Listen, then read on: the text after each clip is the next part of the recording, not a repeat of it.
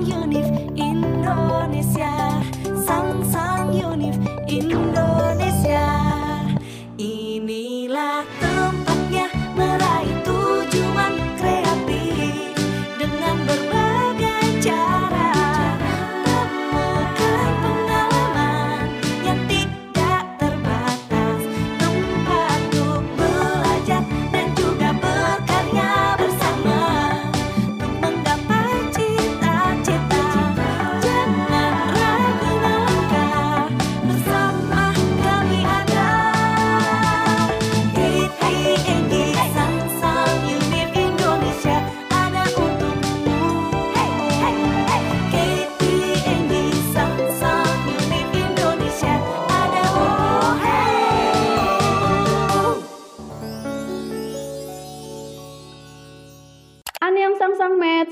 Balik lagi nih di Praday Kecap bareng aku, Rini.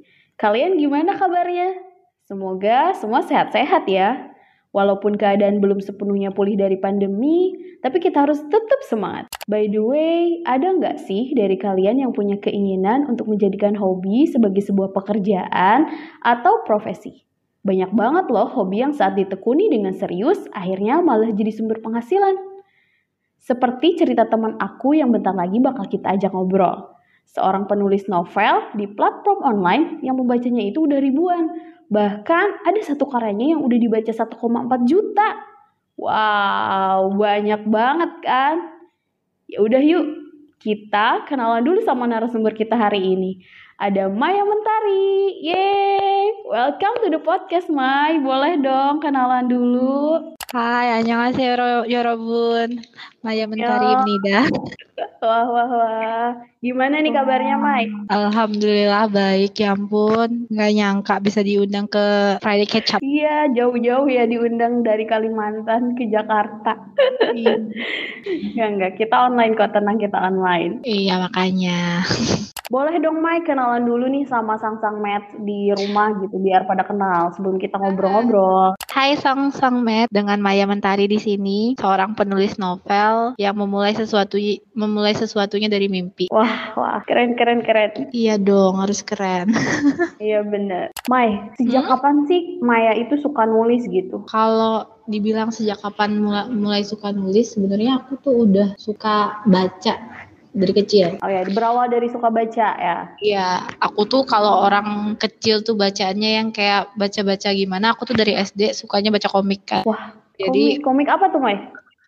aku inget komik pertama yang aku baca tuh udah lama banget kan ini kan serial cantik. Judulnya Candy Candy. Itu Candy pasti terkenal banget tuh. Iya nggak? Iya, iya, pernah denger sih, cuman Hmm. kalau karena aku emang bukan pembaca komik ya pas kecil jadi eh, kayak pernah denger aja gitu. Jadi aku sebenarnya nggak sempet nggak sempet sampai tamat itu, tapi kan hayalan tuh tinggi tuh. Ingat banget tuh kan di Candy Candy ada Anthony kan namanya. Heeh. Pokoknya tuh nama musuhnya Elisa. Dulu kan sempet tuh di dijadiin sinetron sama Indonesia Indonesia. Judulnya juga itu Candy Candy. Jadi Wah. bermula dari Candy Candy, komik kan pertamanya komik SMP itu komik, terus mulai baca novel pertama itu sebenarnya bukan novel Indonesia, novel Apa tuh, Jepang. Mai? Novel Jepang? Novel Jepang, iya, novel Jepang. Jadi ada novel kecil kayak gitu, kecil aja, pendek banget kan. Judulnya aku inget Twins Idol, kalau nggak salah. Kalau itu bacanya sampai tamat. Sampai tamat, itu kan ada kayak ada sequelnya kan, itu sampai sequelnya habis. Dan Wah, sampai sekarang keren, itu keren. Sampai jadi kayak inspirasi bikin cerita anak kembar tuh dari itu. Masih sekarang masih ingat tuh. Masih inget sampai sekarang yang dulu dibaca di masa kecil gitu ya.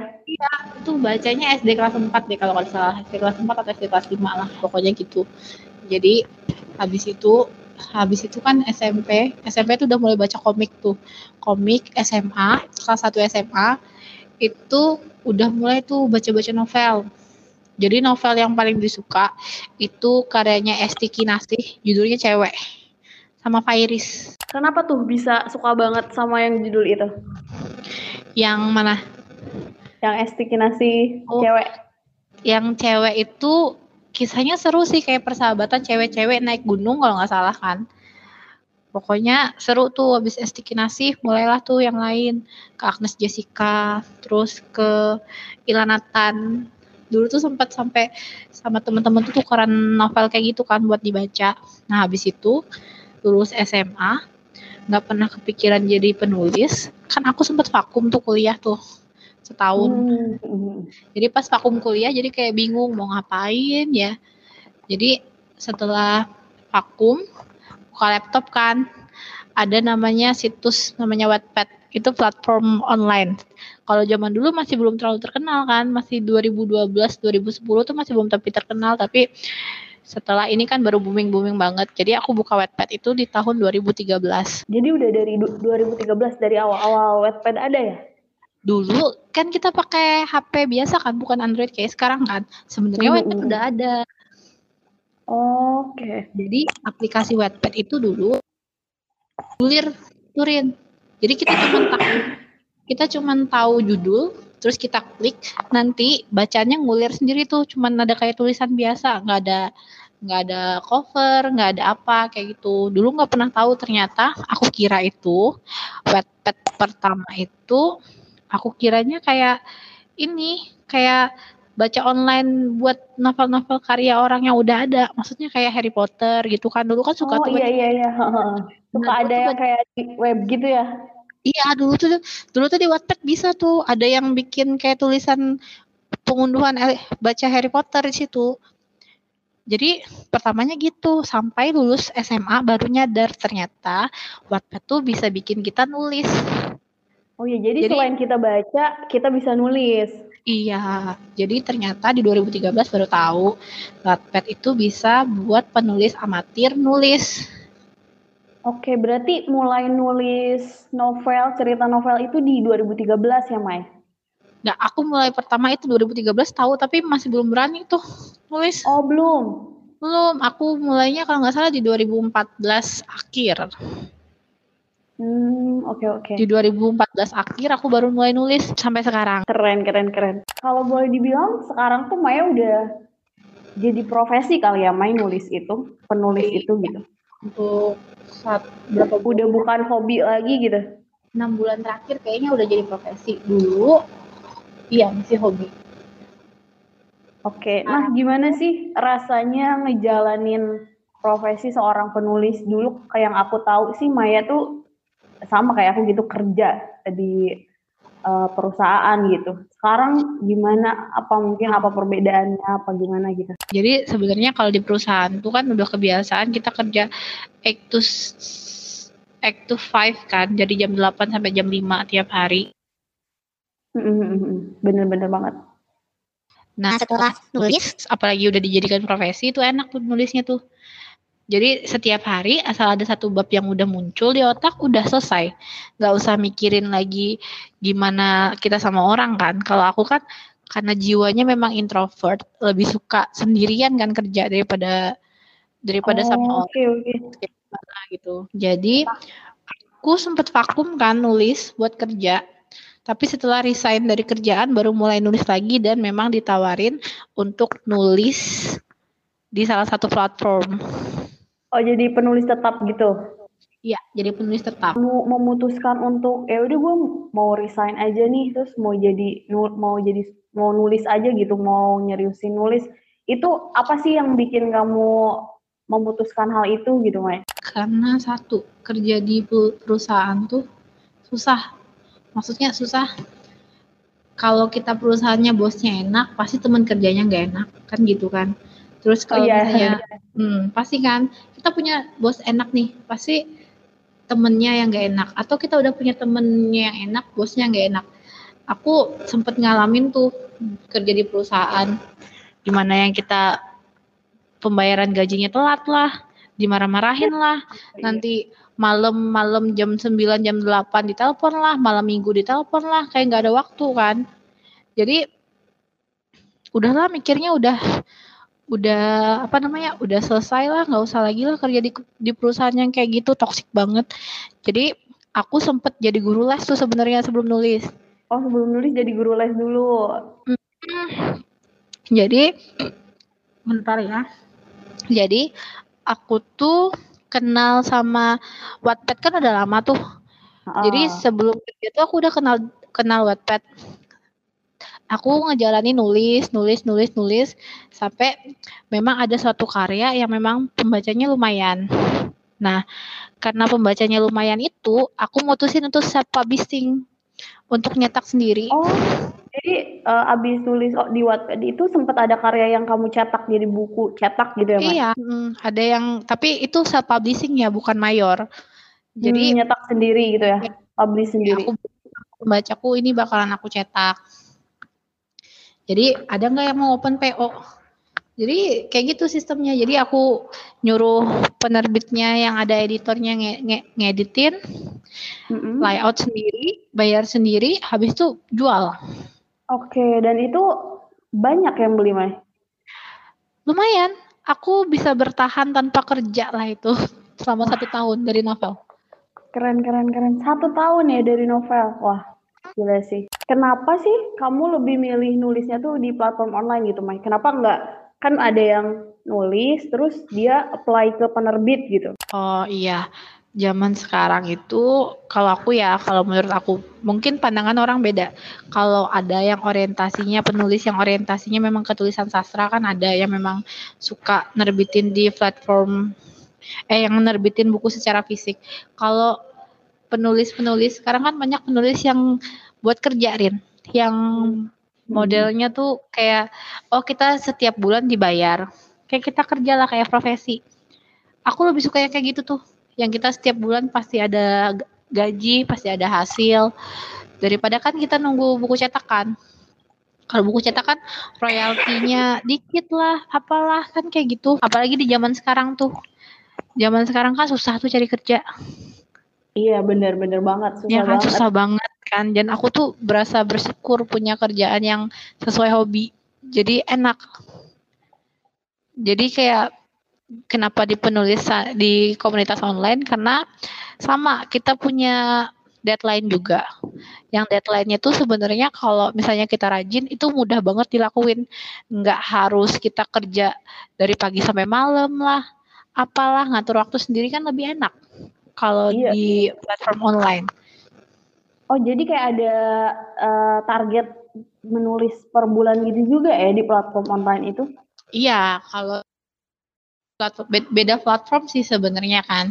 Ada platform kayak Wattpad nih misalnya Wattpad tuh ada yang page story. Kalau page story itu berarti dia udah nulis udah nulis nanti bisa diajuin kalau misalnya rame bisa diajuin tuh buat yang page page story. Page story itu kan ada yang babnya dikunci kan. Bab Iya, jadi iya, kunci iya, kita benar. beli koin kan kayak gitu. Nah, ada juga yang di KBM. Kalau tulisan di KBM itu mereka KBM itu nulis apa tuh? terserah. KBM itu punyanya suaminya Asma Nadia. Komunitas Oh. bisa menulis. Jadi dia mereka punya aplikasi juga. Hmm, oke oke. Lalu ada di Hotbuku, ada di Good Novel, ada di Novelme, banyak sih. Cuman aku karena aku udah masuk di salah satu platform namanya Inopel kan. Mm-mm. Nah, yang di ini nih kami punya punya daily apa sih namanya daily bonus ya. Jadi kami daily harus harus dalam satu bulan kami cuman boleh eh, nggak upload dua hari. Dalam dua bulan nggak boleh dua hari. Dan kalau nggak upload gimana tuh? Kalau misalnya kami kalau nggak upload dua hari itu masih dimaafkan, masih dapat daily bonus kan. Mm-mm. Nah, jadi kalau misalnya kami kelewatan itu hilanglah tuh daily daily bonusnya tuh Oh jadi nggak dapat tuh? nggak dapet. Tapi kan itu kalau misalnya untuk yang ongoing kan, yang Mhm. ongoing itu lebih mudah karena cuma 50.000 ribu kata kan. Jadi 50.000 ribu kata dibagi 30. untuk iya. 30 hari kan anggaplah cuma Ah. 1.500 sampai 1.800 kata kan. Per harinya yang harus diselesaikan ya. Iya. Jadi kalau untuk anak-anak yang bisa nulis 1.800 kata sehari, ya kami cuman kerja kerja sehari sejam kan. Maksudnya sehari bisa 1.800 kata dalam sejam dua jam kan. Kerjaan kami cuma segitu. Udah selesai tuh ya. Kalau lagi lancar kayaknya target Kalau lagi lancar itu sampai 4 ada yang biasa 12.000 sehari itu. Anggapan 12.000 sehari dalam lima hari udah selesai. Iya, gaji. 25 harinya ke mana? Jalan-jalan dong. Wah, gila-gila keren, keren, keren, keren. Seru ya sebenarnya gitu kalau misalkan eh, kitanya serius gitu. Makanya Hmm. dijadiin kamu jadiin kerjaan kan, bukan hobi. Makanya serius ya. Iya. Karena Nah, memang kenapa? hobi jadi pekerjaan tuh bikin kita bahagia sih sebenarnya. Betul, betul, betul banget.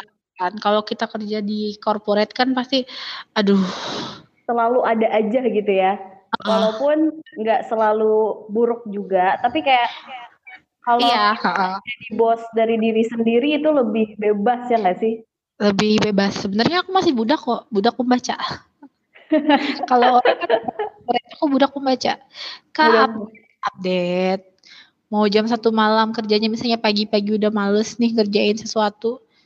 Malam baru kerja kayak gitulah. Sesuai mood hatinya. Iya sih, mungkin lebih ini aja. Waktunya emang fleksibel, tapi kadang-kadang terlalu fleksibel jadi malam gitu ya. Ben- iya, karena namanya kita cari inspirasi nggak semudah itu loh. Kita me, me- me- apa kayak bikin segala sesuatu yang ada di otak kita dengan tulisan tuh susah banget sebenarnya. Betul, betul. Kata itu nggak semudah dengan yang yang orang pikirin sih sebenarnya. Ya nggak? Bener banget. Nah, Mai, kan eh, Maya udah singgung nih kalau Maya sekarang nulisnya di InNovel ya. Iya.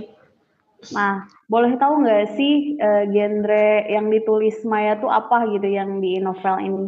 Kalau di novel, di novel sendiri genrenya ke romance sama melo romance.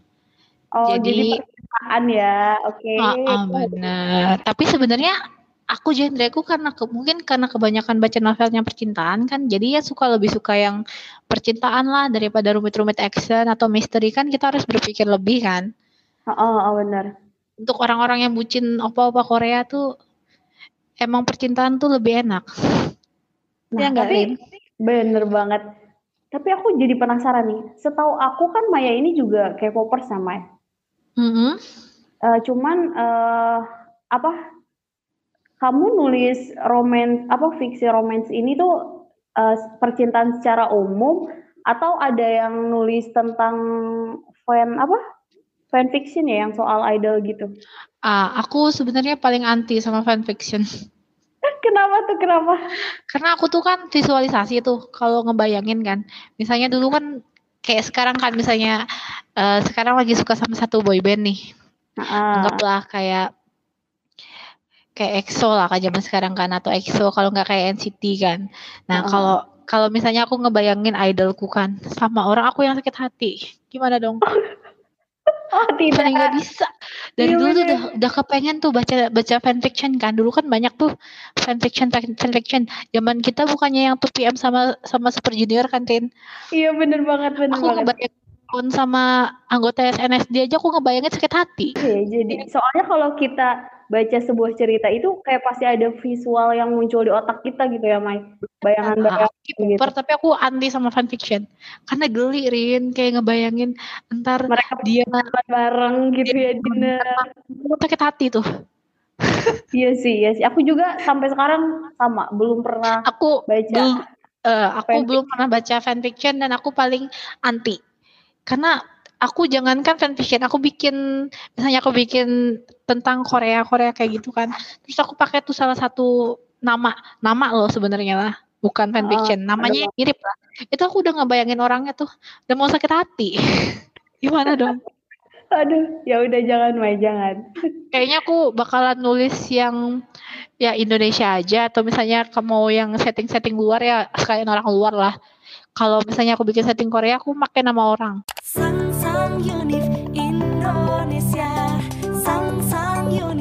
window.